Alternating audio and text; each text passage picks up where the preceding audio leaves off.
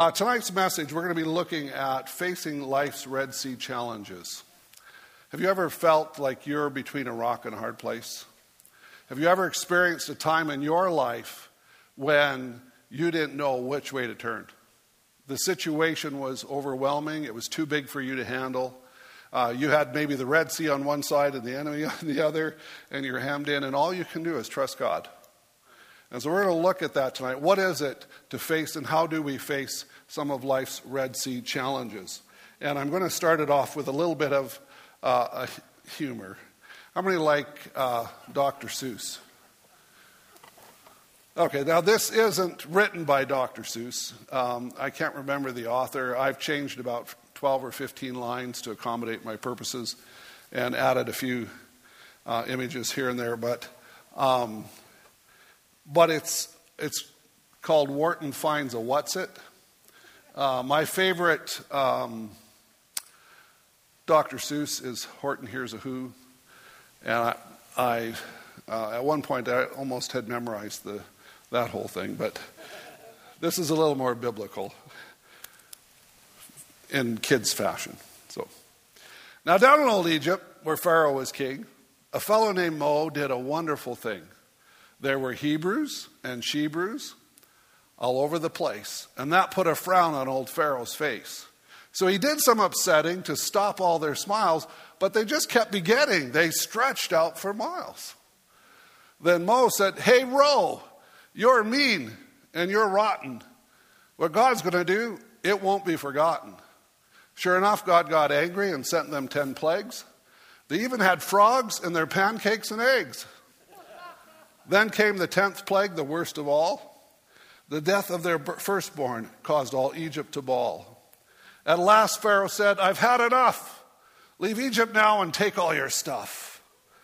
But after they left, Pharaoh's mind did sway, and Pharaoh got angry too and yelled, Oglahe, which is Egyptian for I'm going to hurt you so bad you will wish you were one kid your mom never had. Because that's the way Egyptians and most people get when they don't get their way, they don't like it a bit. Now, Roe was so mad that, that he followed them all little ones, big ones, short types, and tall. And he backed them all up at the sea that was red and said, Now you'll wish you really were dead.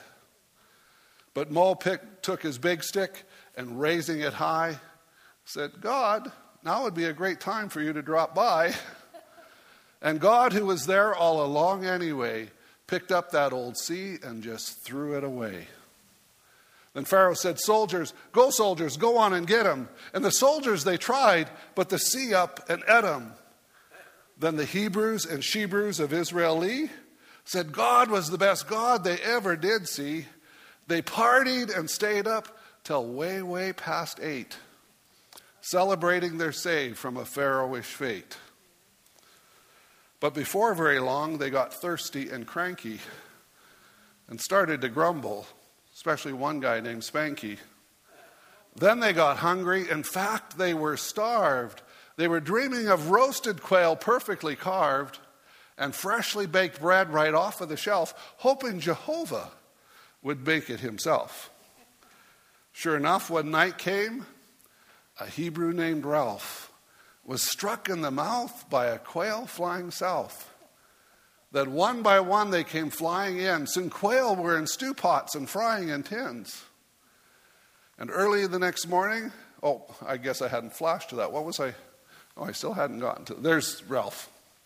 And early the next morning on the edge of town, a Hebrew named Wharton was hanging around. When he spotted a goldenish, pinkish white disk and decided to eat it despite the slight risk. It was just like a sweet little edible plate. And he ran into camp shouting, Hey, this is great! I found the wonderfulest food in existence. It'll feed us forever and be our subsistence. Now, despite the big words that Wharton had used, he was instantly, nastily, verbally abused. You're a fool, they all shouted. That one little speck can't feed all these folks. Get your brain checked. But Mo said, Hey, wait, folks, he's right. Look around. There are zillions of whatsits all over the ground. Then the people said, Huh? What you know? He's right. They must have arrived while we slept in the night. There were whatsits in every cranny and nook. If you were only willing to take a look, there were whatsits every place they could think on their heads, in their beds, in their porcelain sinks. But the whatsits went bad every time there were more. Oh, excuse me, I skipped a line here. Uh, so the Hebrews and Shebrews said, Oh, how he loves us to shower such blessings upon and above us. And now we've no doubts, no, it's not like it was, for we finally have faith in the things that God does. But the whatsits went bad every time there were more than the Hebrews could finish the evening before.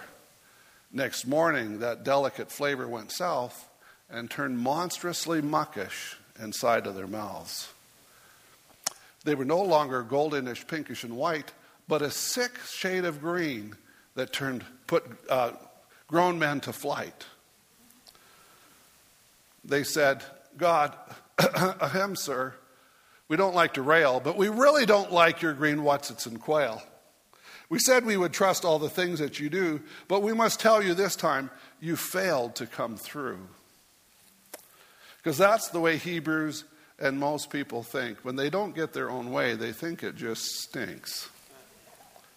But Wharton stepped forward and calm as can be, um, and calm as can be, said, Wait, I think maybe we failed to see the thing we should really have placed our faith in is not what God does, but well, simply in Him.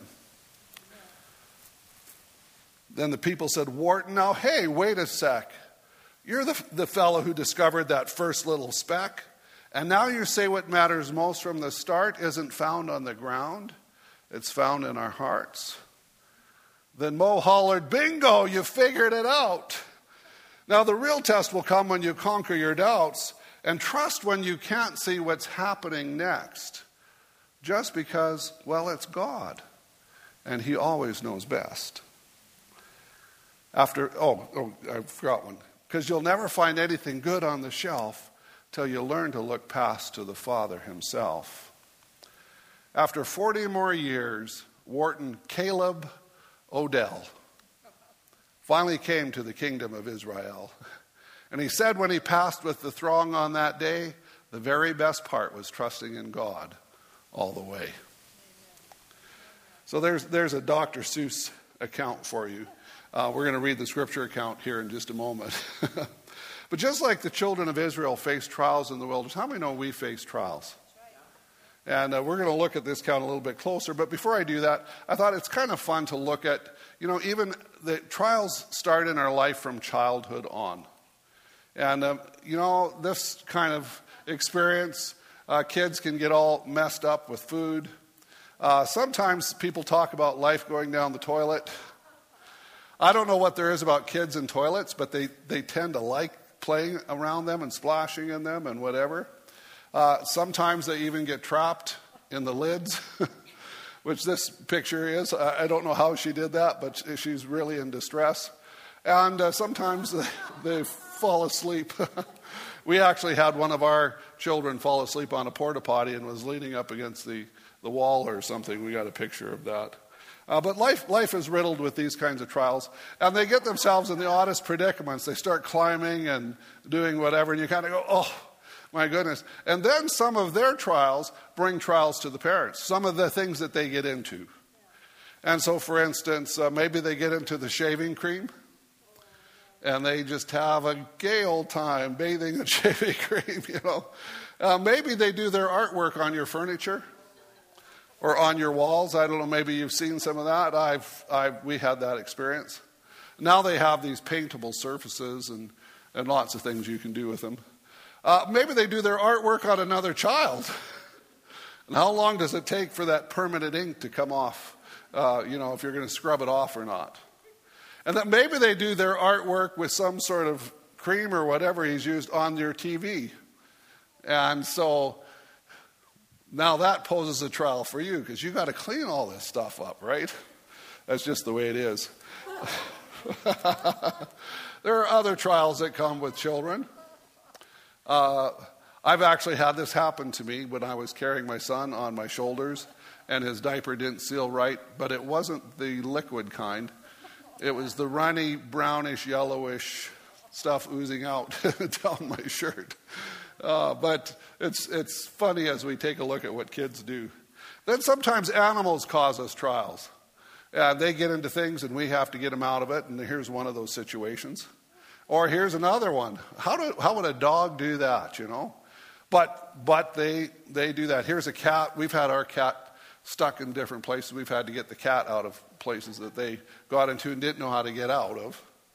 And when I grew up, we had cattle. Now, our cattle would sometimes get caught in wire and whatever, but we never had a cat or a, a cow stick his head in a toy car and get stuck like this cow did. I don't know how you would quite get that out. Maybe get into the milking stanchion or something and try to, to do it. And then sometimes animals get overloaded and we, we create problems for them. Uh, and then sometimes we bring problems on ourselves. Anybody here, in all honesty, you're an adult and you've gone back to try to play on some of the playground furniture equipment. Okay. I mean, swings, merry-go-rounds. I've tried these things. You have to be careful because they really do bend. and here's a guy who did a face plank. And you know, some, some playground equipment no longer fits us. Like this guy found out, sliding down a pole, and he's too big. and now they've got to peel him out. And then we sometimes put ourselves into difficulties. Anyone ever dare you to stick your tongue on a on a cold pole or something in the winter. And so then they have to get hot water to pull him off. Otherwise, he's going to rip the skin right off his tongue. And uh, sometimes jobs poses problems for us. How many here went to Shakul? Shakul, that's exactly right. And or circumstances of life and, and so on. Sometimes it's because we don't know how to walk on the roof tr- trusses and we step where we shouldn't step, not realizing that drywall doesn't hold our weight, as is in this case. And or sometimes it's our friends who put us in this situation. that probably was some sort of initiation. And or we face difficulties because of life's circumstances. Now, so life is riddled with trials. The Bible promises that. Actually, the Bible says, In the world you shall have tribulation. But be of good cheer, for I've overcome the world. So there's a promise. The Bible says this Consider it all joy when you encounter various trials, knowing, but the positive is knowing the testing of your faith produces endurance. And if you let endurance have its way, you'll be mature and complete, lacking in nothing. You know, uh, David said, Many are the afflictions of the righteous, but the Lord delivers them out of them all. Paul said, We are afflicted in every way, perplexed, persecuted, struck down but not destroyed.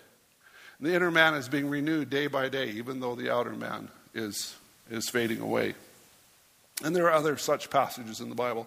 The question is when we go through difficulties, can we learn to trust God in the midst of those difficulties? That's the question. Can we learn to trust? I love what Wharton says in this, uh, this kid's poem. He stepped forward and calm as can be said, Wait, I think maybe we fail to see the, the thing that we should really have placed our faith in is not what God does, but well, simply in Him. What he's saying is this don't just look to God's hand, look to His face. So, much, so many times we're looking for what God does for us rather than placing our trust in the person of God.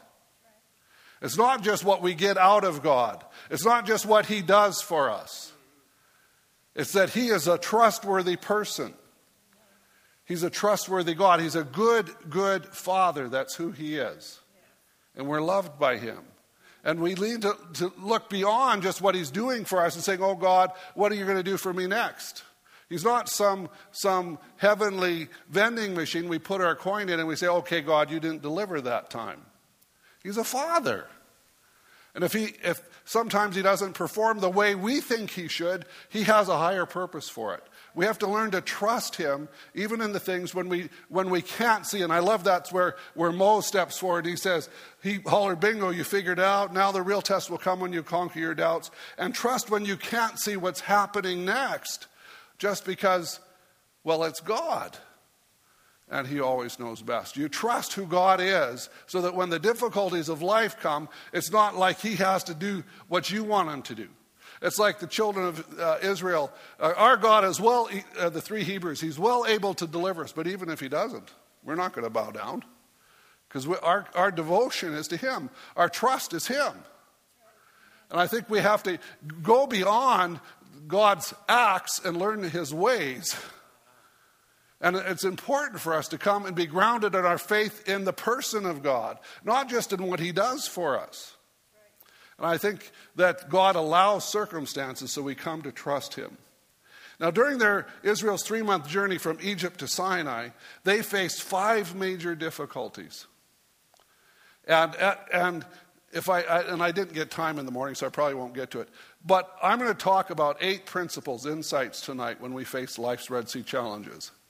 Five of those are repeated in every one of those incidents. That's pretty awesome. And some of the other three are in some of the incidents, and some are assumed.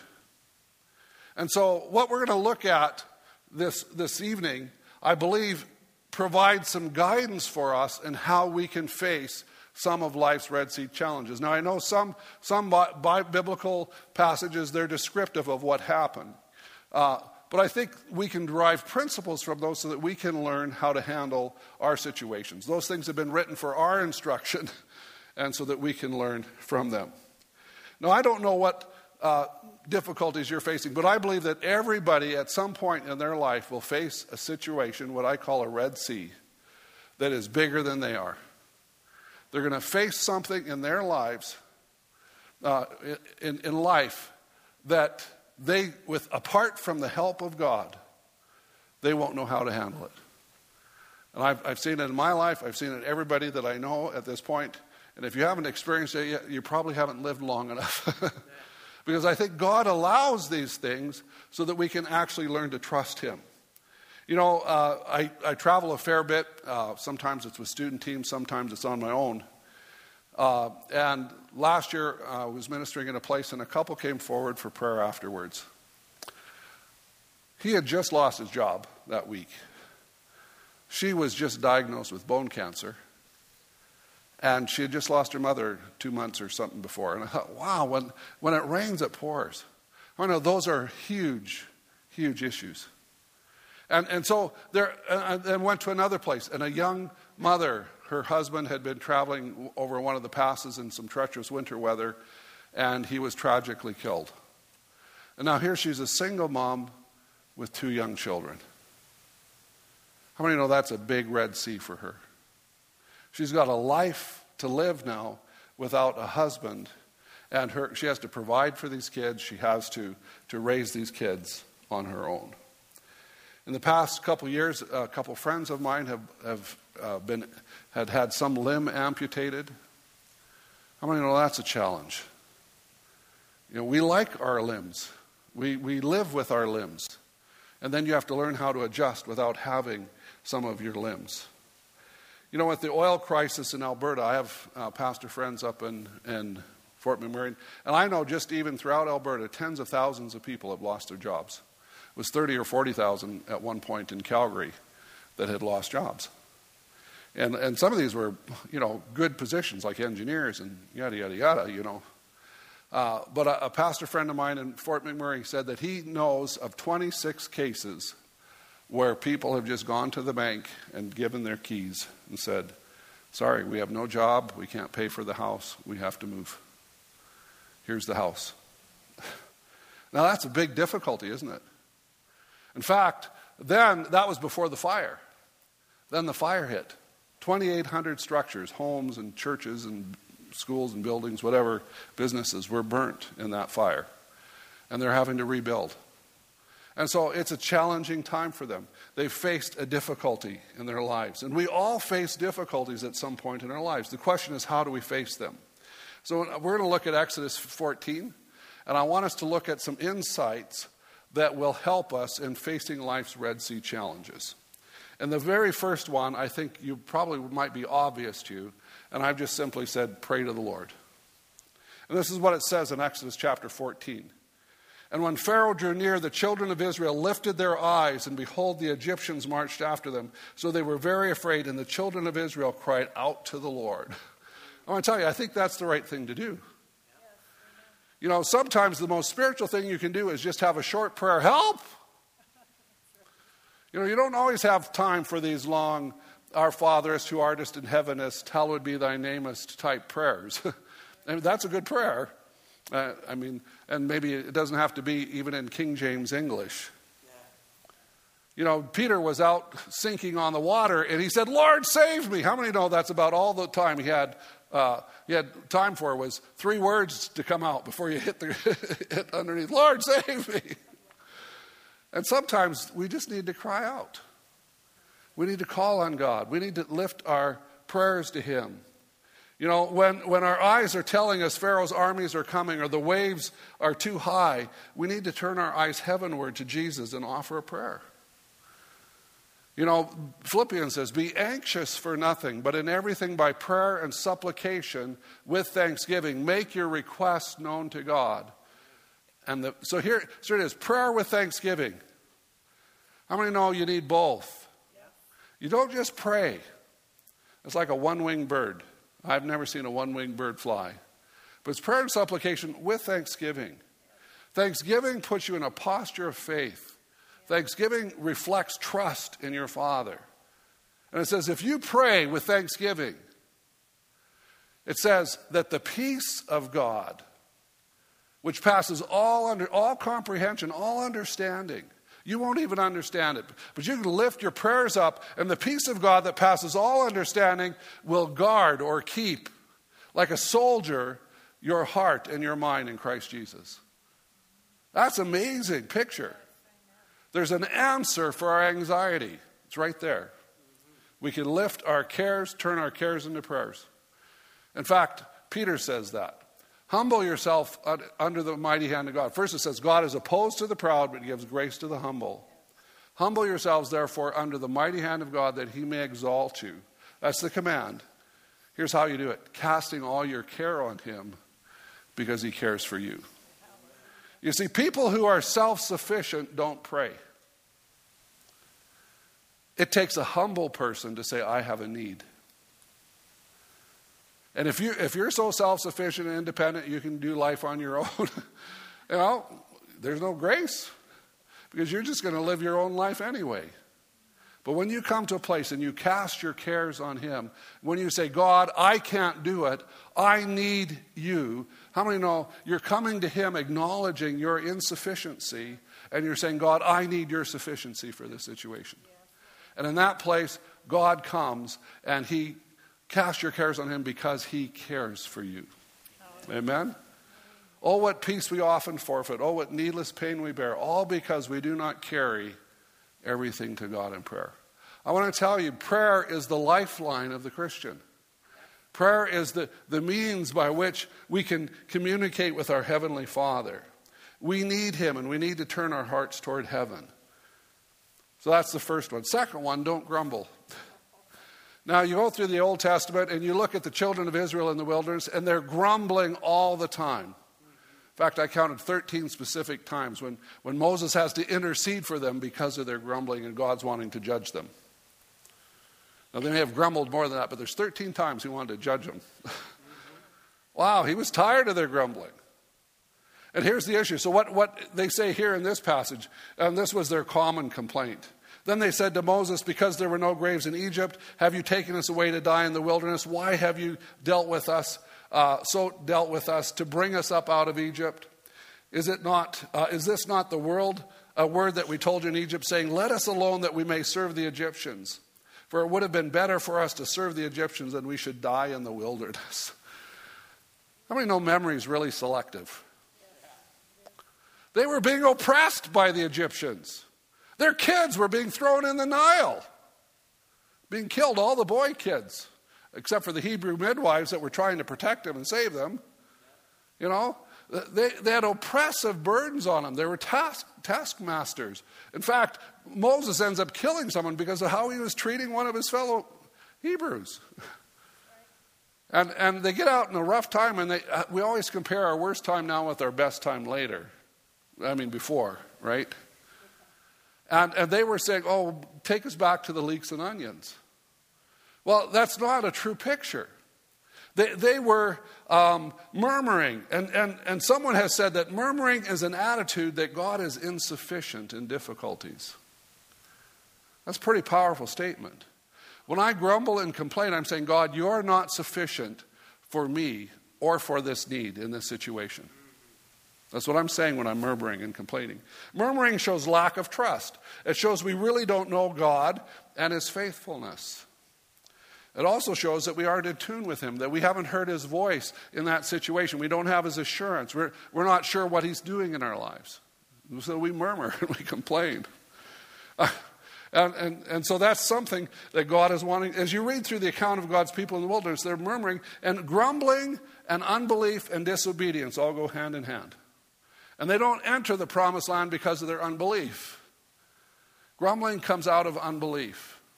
Now, I think there's a difference between being honest with God, which includes confessing our frustration and our complaint, and grumbling. Here's what I think the difference is I'm coming to God with my need rather than blaming God for my need. I can be honest with God and I can say, God, you know, this is too big for me.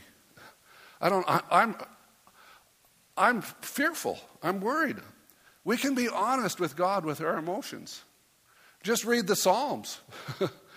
Why are you in despair, O my soul? Why are you disquieted within me? Hope thou in God, for I shall get. I mean, David was very honest with his emotional state.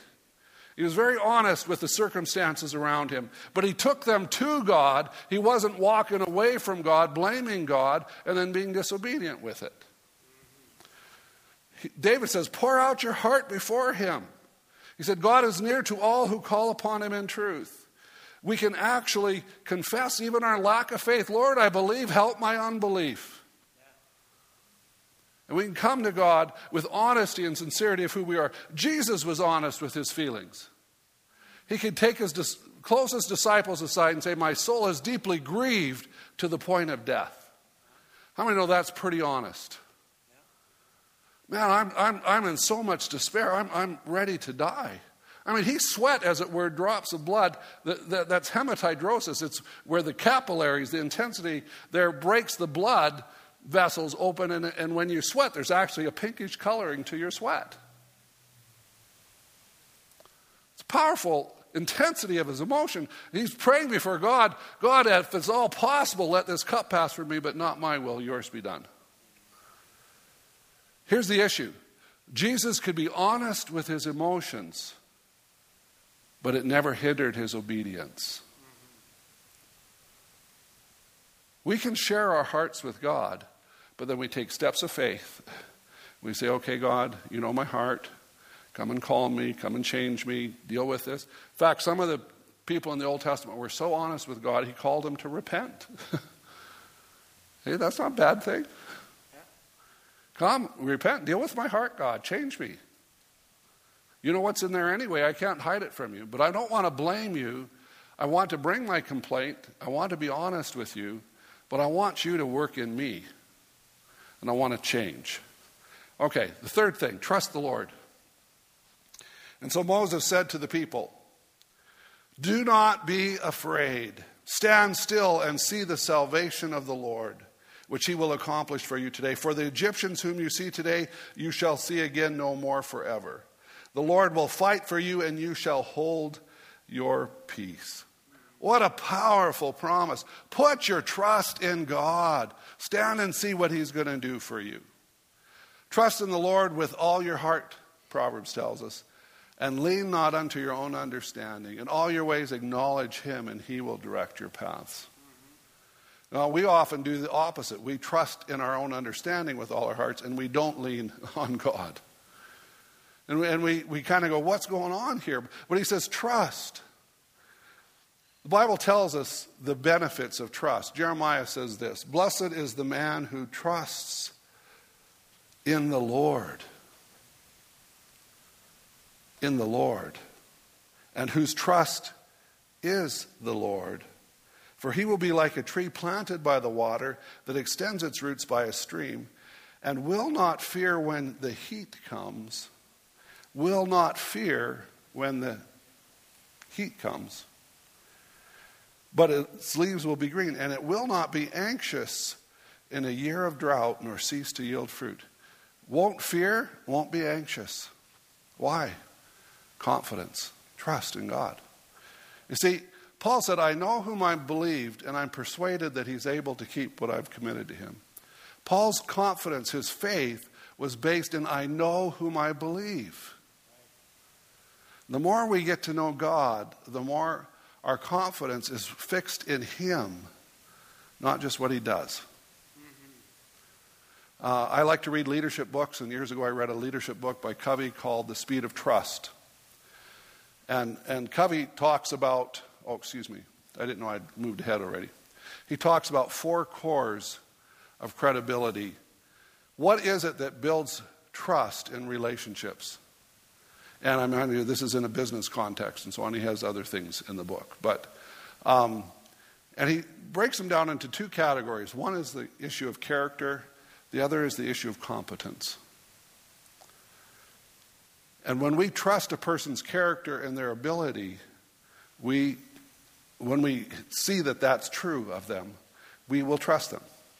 So, for instance, what makes up our character, and the roots are things that are often not seen. They might be demonstrated in life, but these are the deep parts of who we are. And the above parts of the tree are more what is commonly seen. But how many know your integrity isn't always. Are you just as pure in your thinking and in your behavior when you're by yourself as when you're in public? Are you a whole person? Are you accountable to God in those moments when no one sees? But see, your integrity deals with things like honesty. Now, if you know that I'm going to be honest with you, you're going to trust the words that come out of my mouth. If I lie, you're going to go, what's he going to say? What's, you know? If I keep my promises, you're going to trust me to come through. But if I break my promises, if, if I'm faithful, if I'm, you know, in, in every relationship, the foundation of every relationship is trust. And there are things that can break that trust. And if that trust isn't restored, then that relationship will have problems. Now, there are huge betrayals like marital unfaithfulness, and there are maybe more minor betrayals, like not showing up for dinner when you were supposed to, or not whatever. And we have to learn how, to, how do I be honest with my failings and reflect that I'm willing to change and I work at it and, and so on. And the more I reflect integrity, people put their trust in me because I'm dependable. They can count on me. I'm going to stick through the problems. I'm not going to run away. Now, also, the other thing that contributes to this is our intent or our motive. If you know I have your well being at heart, you're going to trust me because I'm here for you. I'm not here to manipulate you or to use you or to somehow scam you. I'm not going to phone and promise you the world and then not deliver. Hear what I'm saying? So those things undermine trust. And someone, if someone promises you cream and is always delivering skim milk, guess what? Pretty soon you don't trust what they say anymore.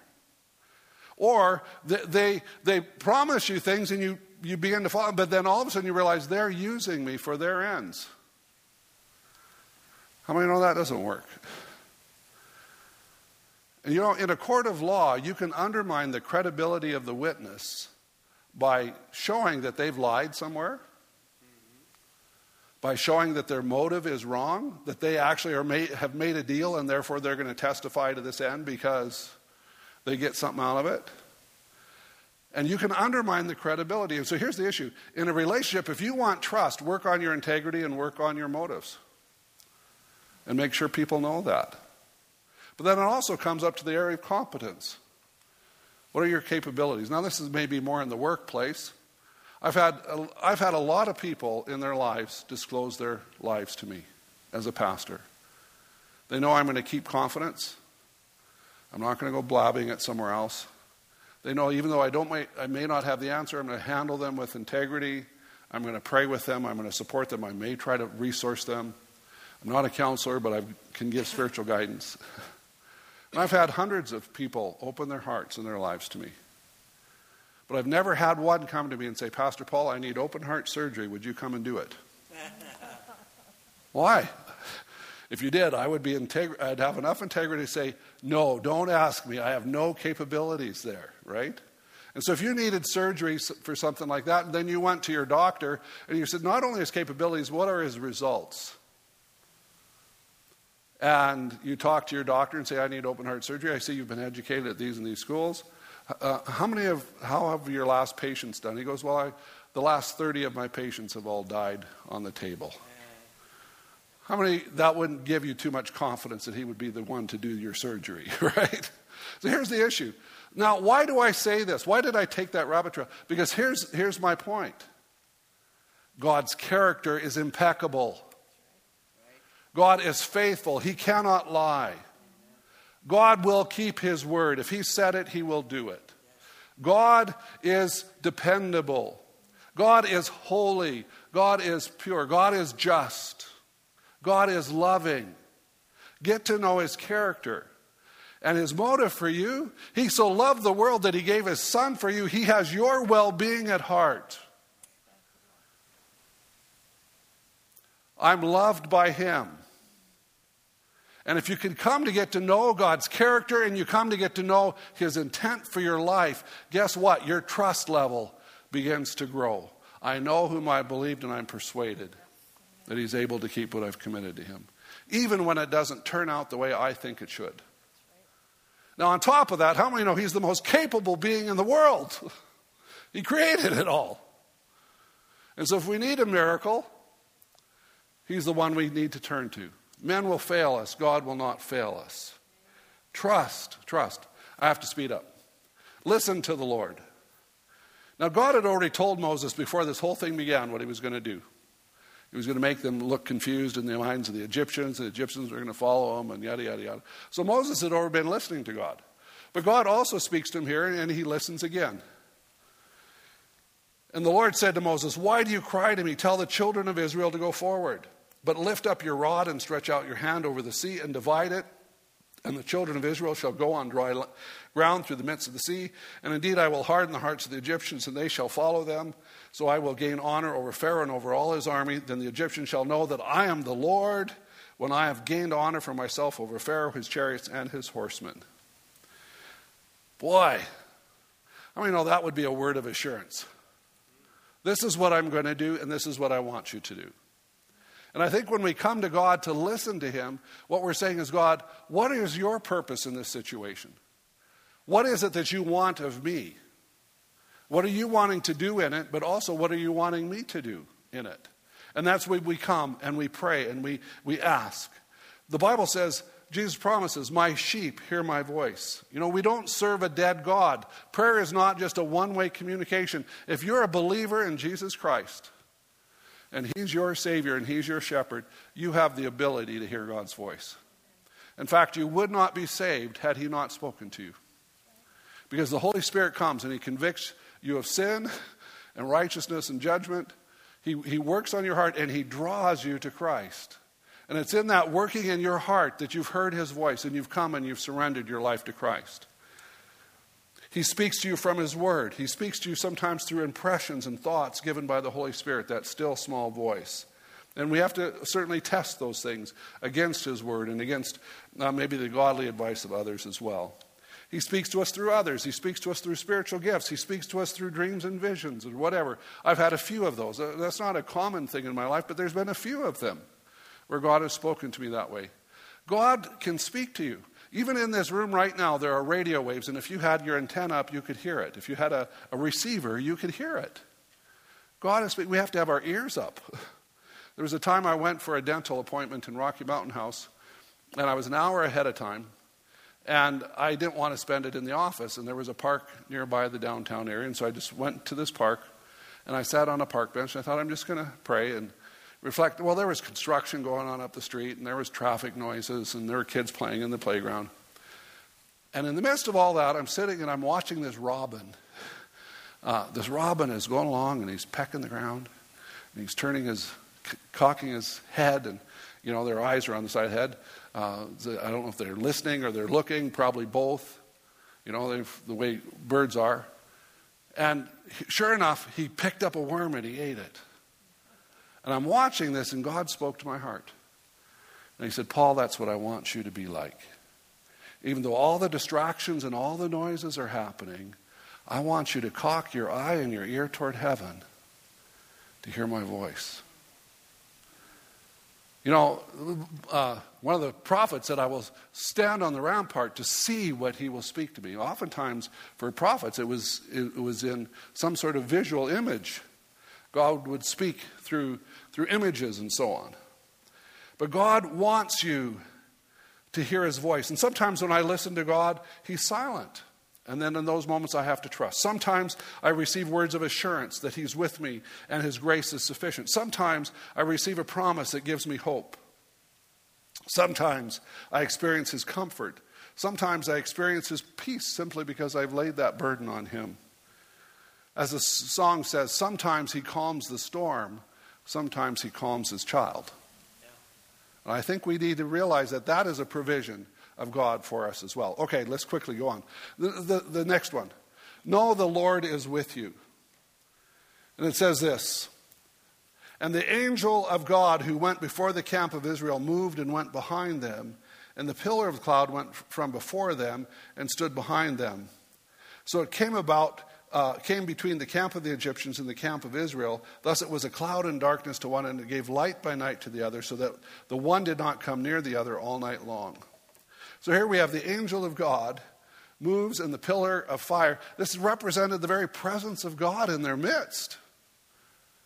It usually stood over the tabernacle, but when they traveled, it moved and it led them. Here it's protecting them. And I'll tell you, when you're in a Red Sea crisis, to have an assurance of God's presence with you is absolutely vital. And so you go, you know that God is with you. I love some of the passages. Uh, uh, Hebrews says, For he himself has said, I will never leave you nor forsake you. So we may boldly say, The Lord is my helper. I will not fear. What can man do to me? He will never leave us. Isaiah, do not fear. I've redeemed you. I've called you by my name. You are mine. When you pass through the waters, I will be with you, and through the rivers, they will not overflow you. When you walk through the fire, you will not be scorched, nor will the flame burn you, for I am the Lord your God. And just two verses later, do not fear, for I am with you. Yea, though I walk through the valley of the shadow of death, I will fear no evil. Why? For thou art with me. Coming to recognize the presence of God in your heart and in your life it's so powerful. David said, I've set the Lord continually before me because he is at my right hand. I will not be shaken. How many know that's a powerful, powerful thing to know the presence of God? And sometimes he isn't there to deliver us so much as to for us to get to know him. And for us, sometimes it takes those circumstances to turn us to him.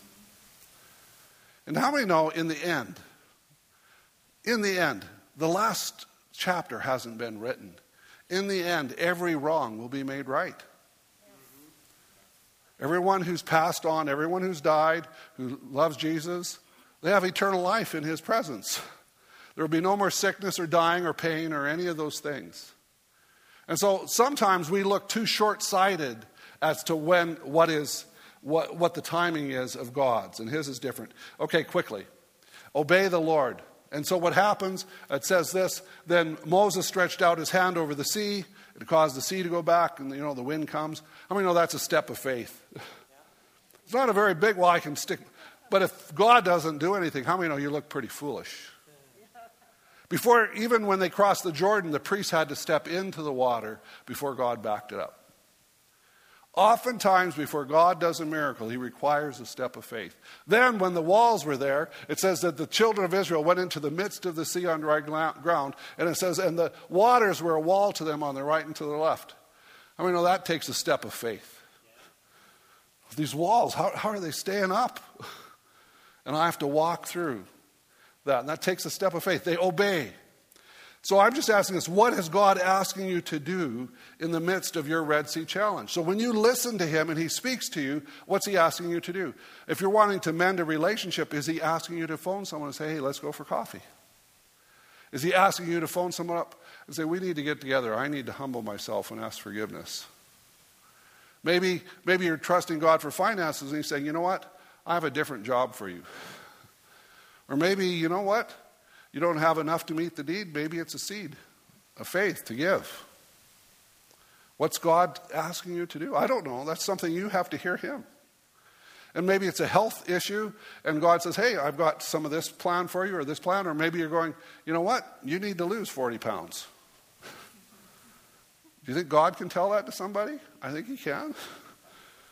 You know, sometimes we blame it all on God. He's saying, You know, I'm trying to teach you your own discipline and self control and so on. All I'm saying is this is that when God speaks to you and you need to obey, God will come through. And it takes that step of obedience. And so, what we see, how many know that um, God can be trusted? We take that step of faith. Then we receive God's uh, provision or deliverance. And in this case, I'm not going to read through all the verses. But what we see, what happens is the Egyptians follow them into the Red Sea, and the, God causes the uh, waters to pass over them, and it all through this thing that happens, and the waters return and cover the chariots and the horsemen, and the children of Israel had walked through dry land. So the Lord saved Israel that day out of the hand of the Egyptians, and Israel saw the Egyptians dead on the shore. God provided for their need. It's awesome when God comes through. Now, sometimes God brings a mighty deliverance like this. Not always. I mean, years ago, we were needing $165,000 at the college. I didn't even know what to do. And a miraculous provision of God, we ended up with $375,000. There are other times we're trusting for the widow's mites. We're trusting, we're having to cut costs. We're having to, whatever. Or God says, well, here's a way, here's a way. But we've survived for 10 years. Where other, I know eight schools that have closed in the last seven years. In fact, I know more from the U.S., but just in Alberta and Saskatchewan, eight schools. Because it's a challenging time for, for Bible colleges. Sometimes He gives grace. Sometimes he gives you grace to love and forgive. Sometimes he gives a word of promise and a sense of his presence. Sometimes he forges strength of character in you, and you have the strength to, to be in that circumstance. Sometimes he fills your heart with love, and you can love that unlovable person. Sometimes he changes that unlovable person. but whatever he does, God will provide. And we talked about sometimes he calms the storm, sometimes he calms his child. And when God provides, there's nothing but we can do but worship. And at the end of this thing, what we see is Thus Israel saw the great work which the Lord had done in Egypt, so the people feared the Lord and believed the Lord and his servant Moses. Then Moses and the children of Israel sang this song to the Lord and spoke, saying, I will sing to the Lord, for he has triumphed gloriously. The horse and its rider he is thrown into the sea. The Lord is my strength and song. He has become my salvation. He is my God, and I will praise him. My Father's God, and I will exalt him. Wow we come to a place where all we can do is say, God, thank you. Thank you for your faithfulness. Thank you for coming through. Now, as we close tonight, I don't know if we have any musicians left or not, because I know they've been busy all day long. But, but I want to end with this and give an opportunity for prayer, and, and then, then you can be dismissed here. My grandmother, what at one point was healed miraculously of colon cancer. X rays showed that she had cancer. The specialist said we need to do surgery. We had prayer going up. She went in, they opened her up, there was no cancer.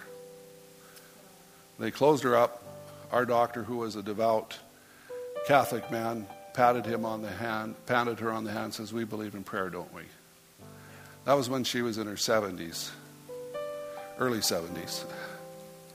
She lived to 95. But at 89, she had a stroke. And God didn't heal her of her stroke. She was paralyzed mostly everything except for her left hand. In fact, her speech was impaired. Her mind was totally there. She could still win at Scrabble, but she couldn't put the tails on the thing. She had to just put them, and then she would point where they would be. And all she could say is, I wow. That's all we could understand. But she could spell out on the alphabet board that they gave her. And many times, many times, her favorite phrase was, God has a plan. We can trust him. Now, God didn't heal her, but she had 13 roommates in those six years. And my mom and my aunt led every one of them to Christ before they passed away. My mom led two of the nurses to Christ. The nurses would come and say, Hey, would you come and pray with some other residents? They're on their last days. My mom and my aunt had a chance to pray with many, many residents in that nursing home. And even though grandma went through that, she was an intercessor, she was a prayer warrior, she wanted to go home to be with Jesus. And you look at it and you go, God, I don't understand. But God's grace in her life and what He did through that circumstance was different than what we would have wanted to see in terms of her situation. But God used it for His glory and His honor. And I just want to say this I don't know how God is going to answer your challenge. He may deliver you, He may give you grace in it, He may use it for His glory and honor in some other way.